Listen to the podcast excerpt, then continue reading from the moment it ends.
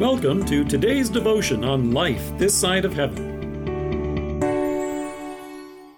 The word of God from 2 Timothy chapter 4 verse 18.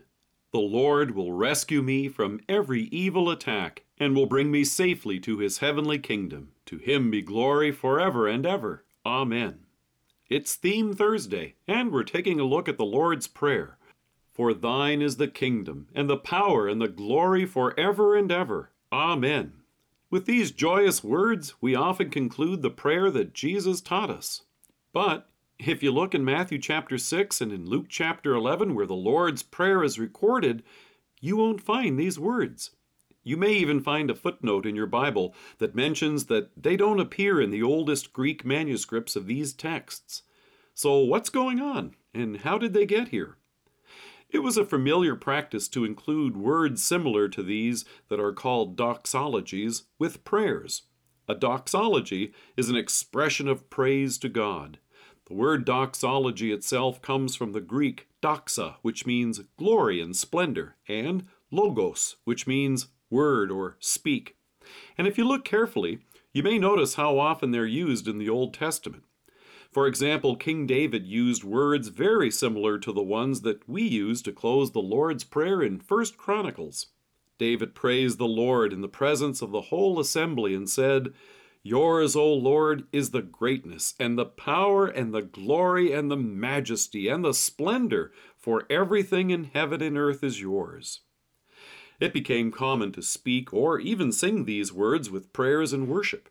And that's likely how this practice came about with the Lord's Prayer. It shows up in Christian writings from the early centuries of the Church, and it became so familiar that it even managed to show up in the text itself of English translations of the Bible, like Tyndale's New Testament from 1534 and the King James Version from 1611. But what does this mean for us today?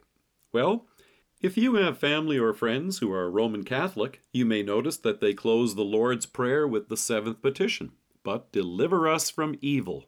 And that is in keeping with how it is recorded in Matthew.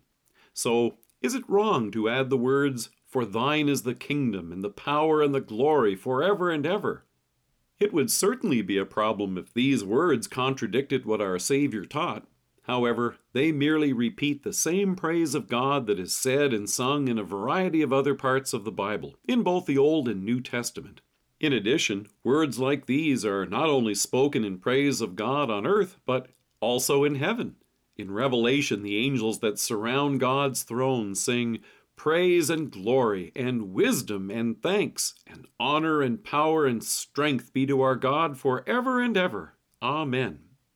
So, with these words, we acknowledge that our God is King, the one before whom we come with our prayer, and we rejoice that He alone, now and from all eternity, deserves glory and honor for all that He has done for us. The closing word, Amen, means it shall be so.